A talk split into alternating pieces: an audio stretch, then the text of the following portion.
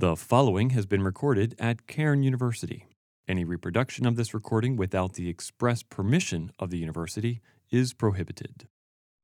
Good morning to you all. You know, I realize um, that we all don't come um, with open hearts to chapel. I had a professor when I was in school who um, didn't always, he didn't ask students to pray because he didn't want to put students on the spot because he said, I realize not all of you come fit to pray.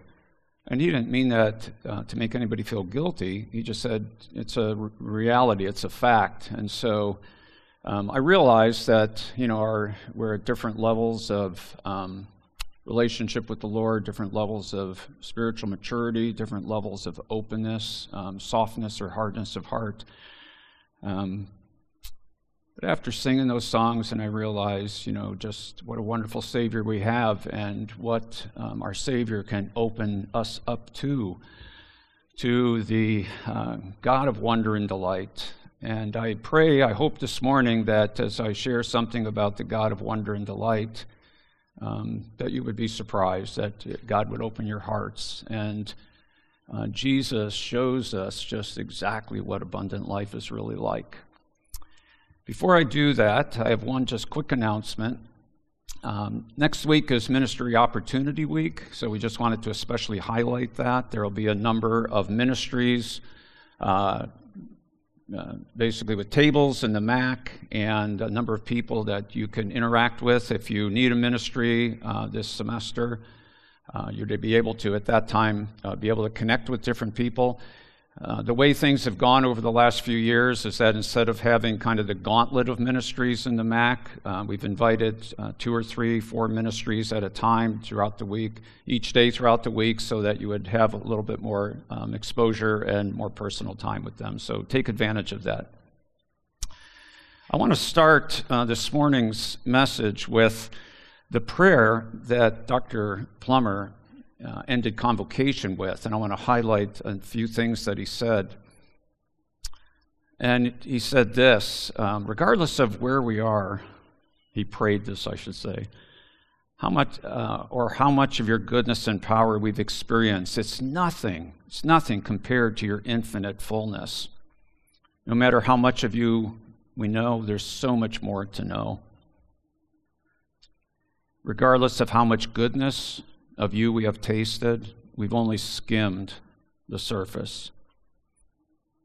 And he talked about um, our response to our great God in being the kind of creatures who humbly bow before him in reverence and awe and obedience, and I would add surrender.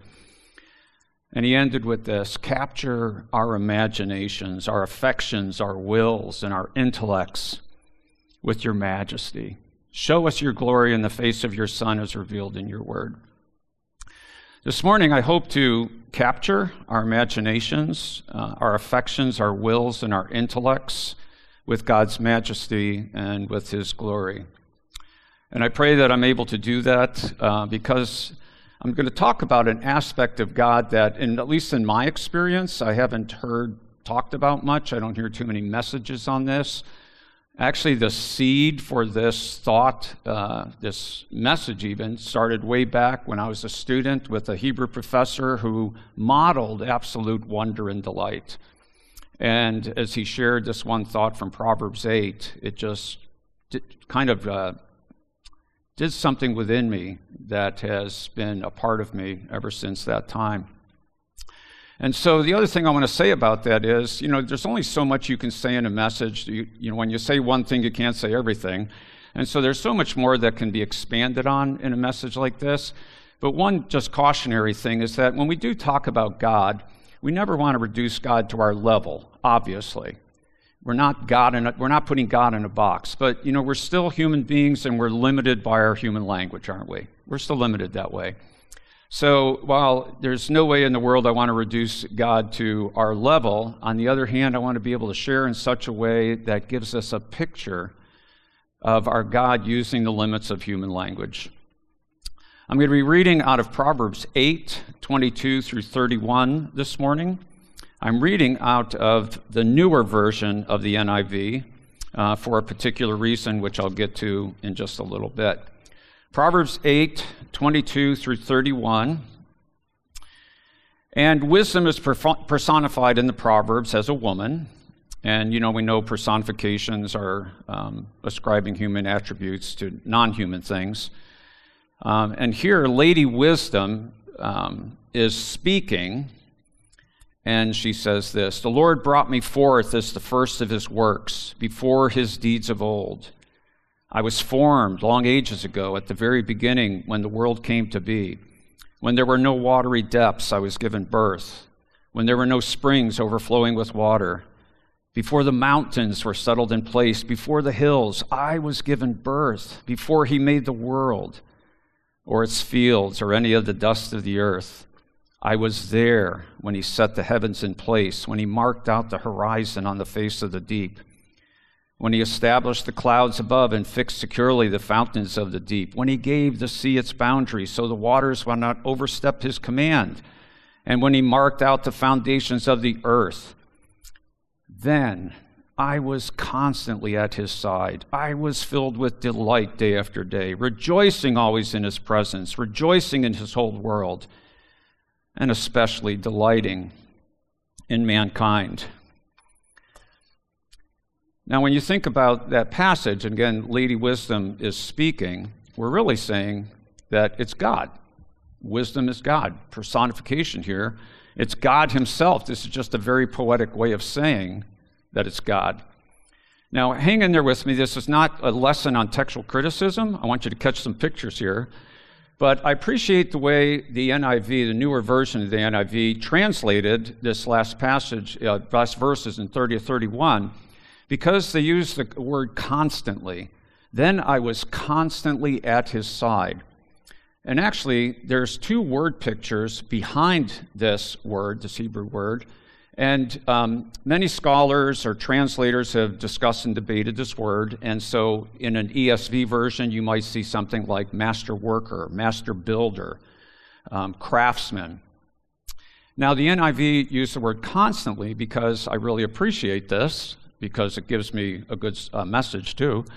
Okay, they punted. The translators of the um, NIV punted this word to the margins because they want you to look at the possibilities for this term constantly.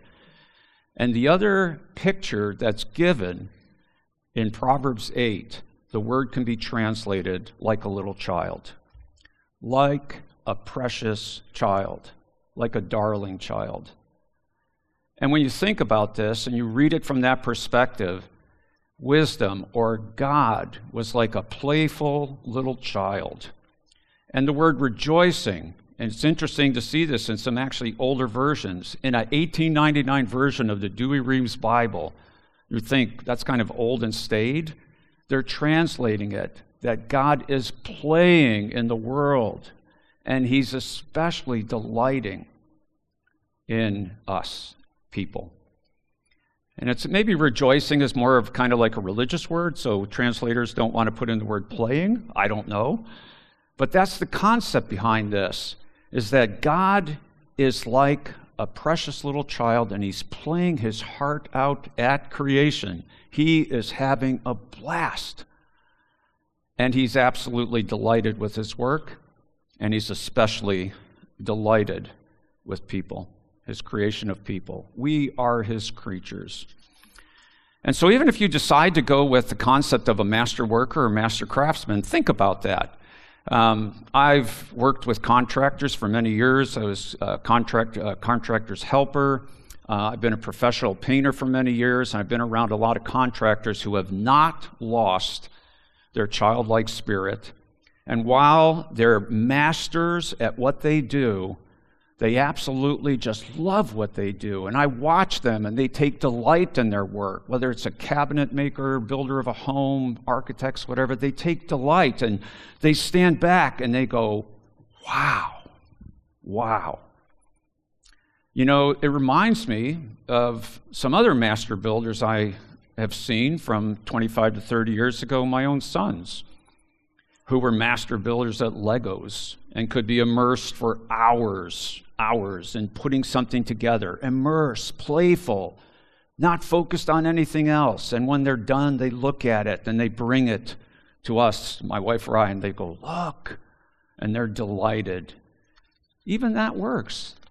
God is like that artisan. Love the way the NIV puts these. Dallas Willard, in his book, Divine Conspiracy, said this We should, to begin with, think that God leads a very interesting life and that he's full of joy. Undoubtedly, he is the most joyous being in the universe. The abundance of his love and generosity is inseparable from his infinite joy. All of the good and beautiful things from which we occasionally drink tiny droplets of soul exhilarating joy, God continually experiences in all their breadth and depth and richness.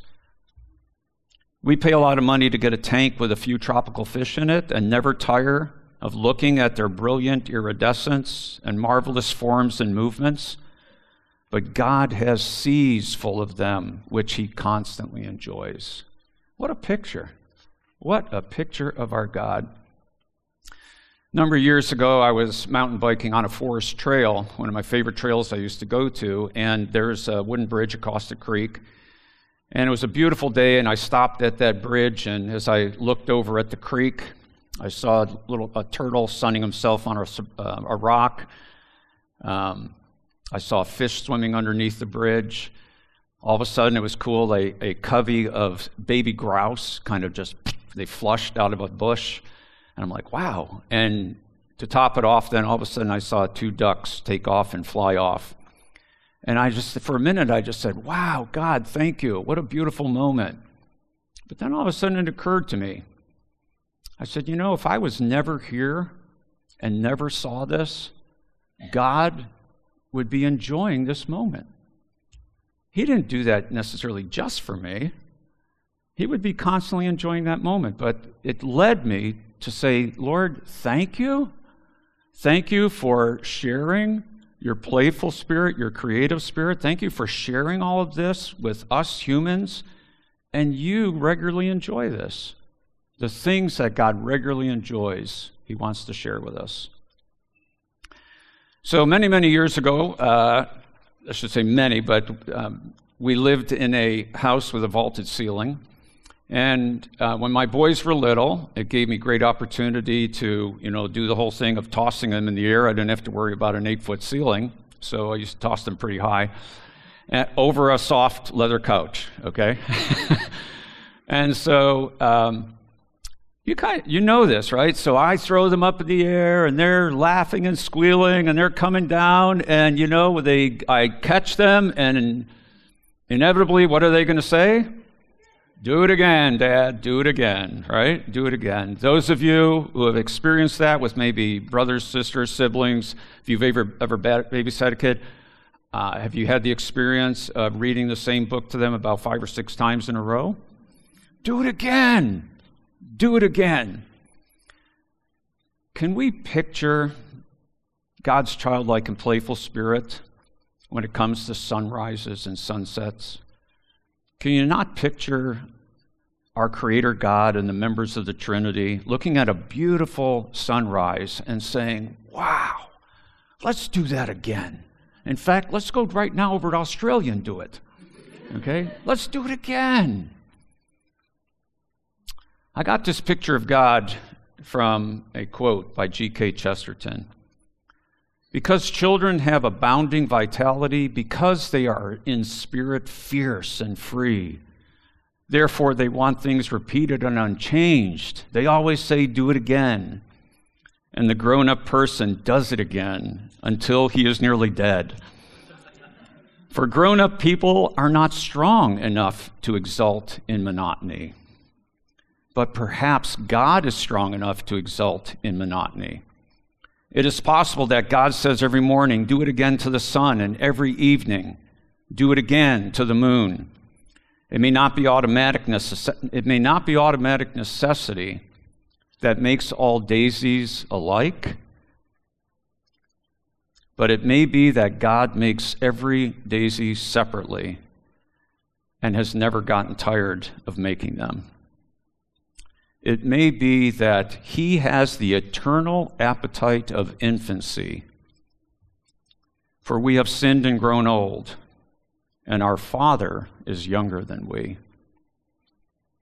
Beautiful quote. This is what God is like. This is what our God of wonder and delight is like.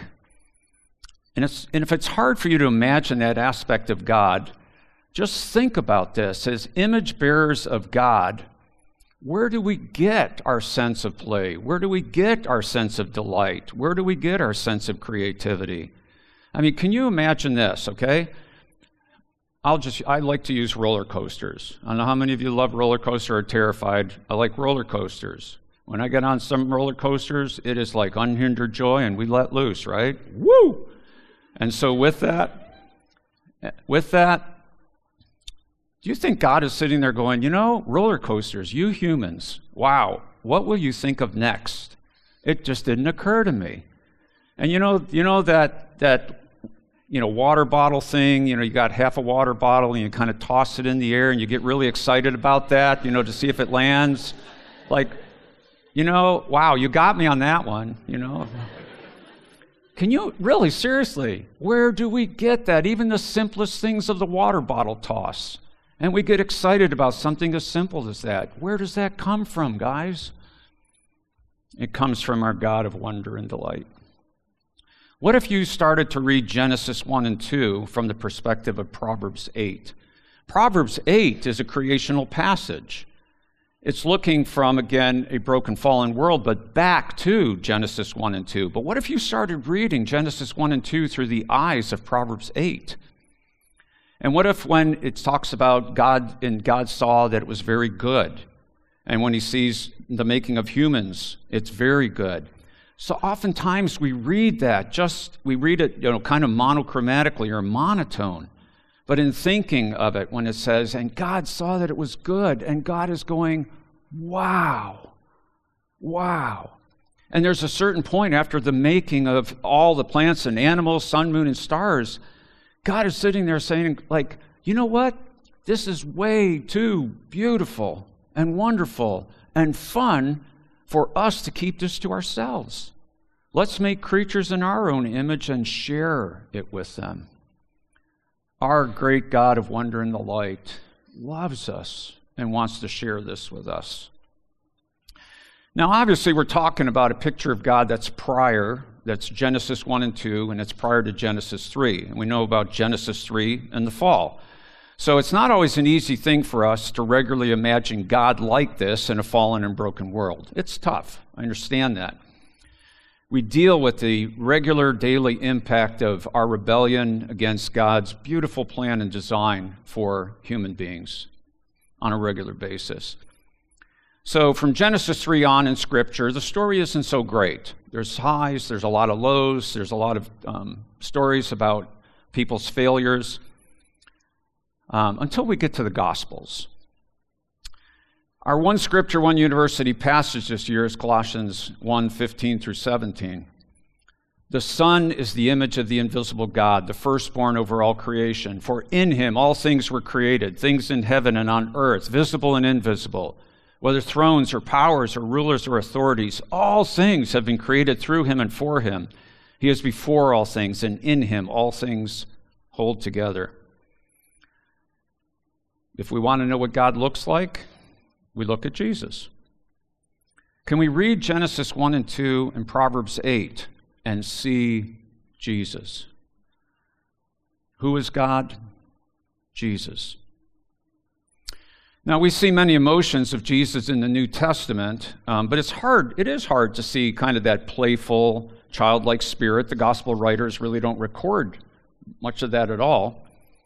And we have to sometimes wonder why. And it seems, at least, um, what I'm thinking, my observation, is that Jesus had a mission, and that was to seek and save those that are lost.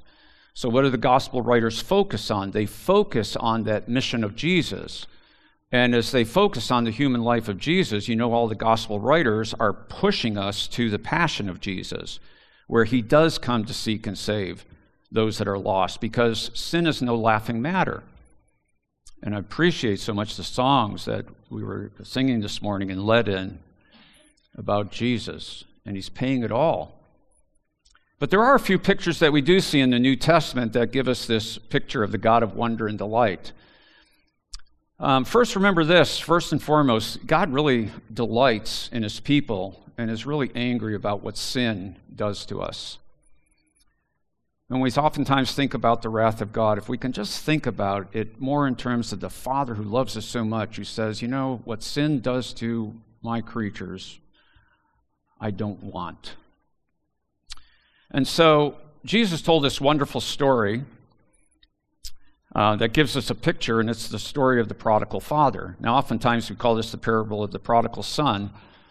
And prodigal can mean things like um, recklessness, wasteful.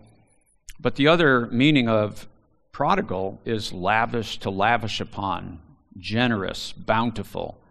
And so we know this from that um, story. When the wayward son comes home, what does the father do? He runs, he runs out to greet the wayward son, wraps his arms around him, kisses him, and then he throws a party. And that Jesus tells a story, and he's talking about there's excellent food, and there's music, and there's dancing. He calls for a party. And so when we see this, we're saying this is our God, the God of wonder and delight, who, when a wayward um, son or daughter comes home, he celebrates and throws a party.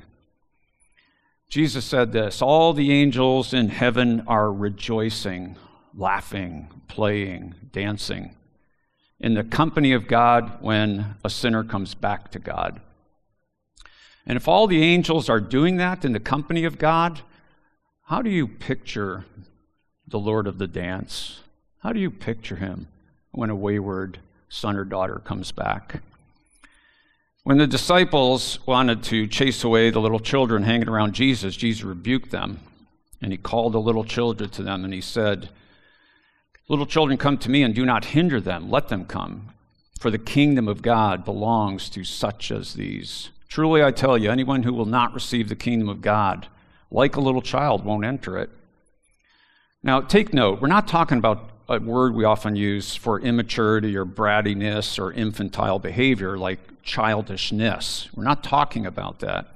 Instead, Jesus is talking about this sense of innocence in a child, a way of being before one is impacted by the natural process of growing up in a broken and fallen world. He's speaking to a childlike spirit of trust, awe, wonder, delight, curiosity, openness the ability to see things that adults don't see anymore when they've allowed cynicism and skepticism and criticism and false sophistication or maybe being too cool to take over. We can't remain children forever. That can be dangerous in a broken and fallen world. But it's possible to retain a childlike spirit along with growth in knowledge and wisdom. Many people refer to this as a second naivety. If you've never heard that term, uh, check it out sometime. So, how seriously do we take Jesus' words about the childlike spirit, the one who enters has a childlike spirit? How seriously do we take that? Do we think it's just a manner of speaking? Jesus means it. And when we get to the end of the New Testament, the end, the picture at the end of the story, is one of wonder and beauty and delight at the wedding feast of Jesus. A wedding feast! Music, dancing, fine food, fine drink, laughing, partying, not a funeral.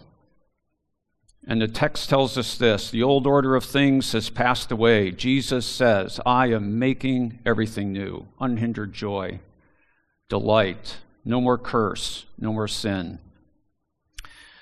So, how might this picture of God um, impact us as we enter this semester together? I want to offer you two implications as image bearers of God. The first one is this develop our awareness. Develop our awareness. Chesterton again said this Our perennial spiritual and psychological task is to look at things familiar until they become unfamiliar again. Another way of saying this is see with the eyes of a child. It's another way of saying it. Learn to develop a spirit of seeing things for the first time. We all know this. It's a common experience for us to be looking at something and not really seeing it. Um, the other morning, as I was driving into work, I had a lot on my mind, and I was coming in the Fairview entrance and didn't notice the big tree that fell over. I don't know if you noticed that big tree that fell over. Okay? That's a big tree. Drove right past it. I had too much on my mind. I don't know how many times I've looked into the refrigerator when my wife tells me to get something. It's right in front of my face. Common experience? And my wife typically has to say, um, Mark, look with your brain, not with your eyes. well, what I'd like to say is this as well. Let's also look with our hearts. Let's see things for the first time. I'm going to paraphrase a quote from Elizabeth Barrett Browning to make it a little bit more contemporary. Earth is crammed with heaven, and every common bush is afire with God. But only he who sees takes off his shoes. The rest are busy texting. Do we seriously, are we serious about Paul's words in Acts 7, not, not only Acts 17, but in Timothy when he says, in him we live, we move, we have our being. The earth is the Lord's and everything in it. Do we take that seriously? Do we see God in our ordinary days? I encourage you to look for God in the ordinary. Look for the extraordinary in the ordinary. So, awareness isn't just about like you know, ramping up our minds, you know, kind of putting great effort into focusing. It can be that. There's no question about it. But it's more like a, it's more of like an openness, um, a state of active receptivity. I'm constantly in that state of active receptivity, opening ourselves up to the sacred. And it's not just thinking about an experience, it's about experiencing the experience. It's not just about getting the experience, about letting the experience get us. Many years ago, I took a number of students, a group of students, to the Upper Peninsula of Michigan, to the Porcupine Mountains. And after we took this beautiful hike um, on a escarpment trail along the Lake of the Clouds, some of you might know that area, we came down and we were heading for the sun. We wanted to get around to the west side of the park to watch the sunset. So we zoomed around to the other side of the park and we're climbing up this trail to like a rocky bluff area to watch the sunset, and the sun was starting to set. Beautiful sunset. And as we're sitting there watching, I was watching a number of students. They're kind of chatting and they're looking at the sunset. And we're going, wow, nice sunset. And it was kind of a one, wonderful moment, but there was this one student, her name's Eva. Eva has this delightful, playful, childlike spirit.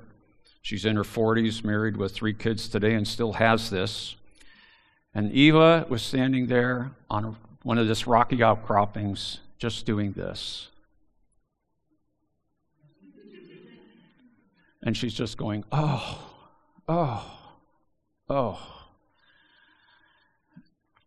The other students were talking about the experience. Eva was letting the experience get her.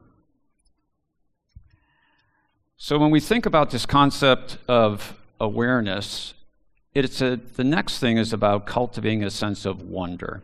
Awareness and wonder are companions. Awareness leads us to this enchantment and wonder. Now, we can't necessarily just generate wonder all on our own if it's not there in us. But we can cultivate and nurture wonder by practicing awareness. And we have to make space for that to occur. We, have to, we all have to make space. Think about it. We're so self preoccupied. We're preoccupied with busyness, always something to do, restless, bored, distracted, and we lose our sense and capacity for wonder. A number of years ago, as well, I took uh, a number of Cairn students to the Boundary Waters Wilderness Canoe area of northern Minnesota, uh, along when we had our outdoor action group. And uh, we flew into Minneapolis. Uh, we got great deals on flights, but it ended up we got there pretty late in the evening or late at night, and we still had about a four to five hour drive up to the wilderness area. So we drove up, and everybody's pretty tired from the trip. We went, went to our, the, our base camp, a wilderness camp there, and as we drove in, and we're kind of all stumbling out, sleepy, groggy, etc. Um, as is my habit, I looked up Again, being 25 years in the North Woods, you tend to look up because there's no light pollution. And I said to the students right away, I just said, Look, look up right now. And everybody looked up. And the billions of stars in the night sky was amazing. No light pollution. The Milky Way was so crystal clear and bright. It was just billions of twinkling stars. And at first, students were going, Whoa, wow, whoa, and saying things. And then all of a sudden, what seemed like forever, it was probably just maybe five minutes, we just watched in silence. We just kept looking up. It was a sacred moment. There was awe, there was reverence. What a beautiful moment. David Benner, who's a psychologist, has said this about wonder. Wonder will only emerge in the presence of reverence. If nothing is sacred, nothing worthy of reverence, then nothing will evoke wonder. This is the plight of the cynic. Cynicism is the way we try to minimize the loss of wonder and idealism. And I would even add maybe being too cool. It's the mask we hide behind when we choose to despise the simple and wondrous. Wonder may yet exist, but cynics or those thinking it's too, too cool will usually feel too vulnerable to dare to embrace it. Wonder demands openness, and that openness is simply too threatening for those who are cynical or maybe too cool. Reverence for life encourages openness and awe. It makes room for each person or thing to be encountered in their own uniqueness. When all of life is treated as sacred, it becomes possible then to experience it as sacred. And as this happens, wonder begins to burst upon us.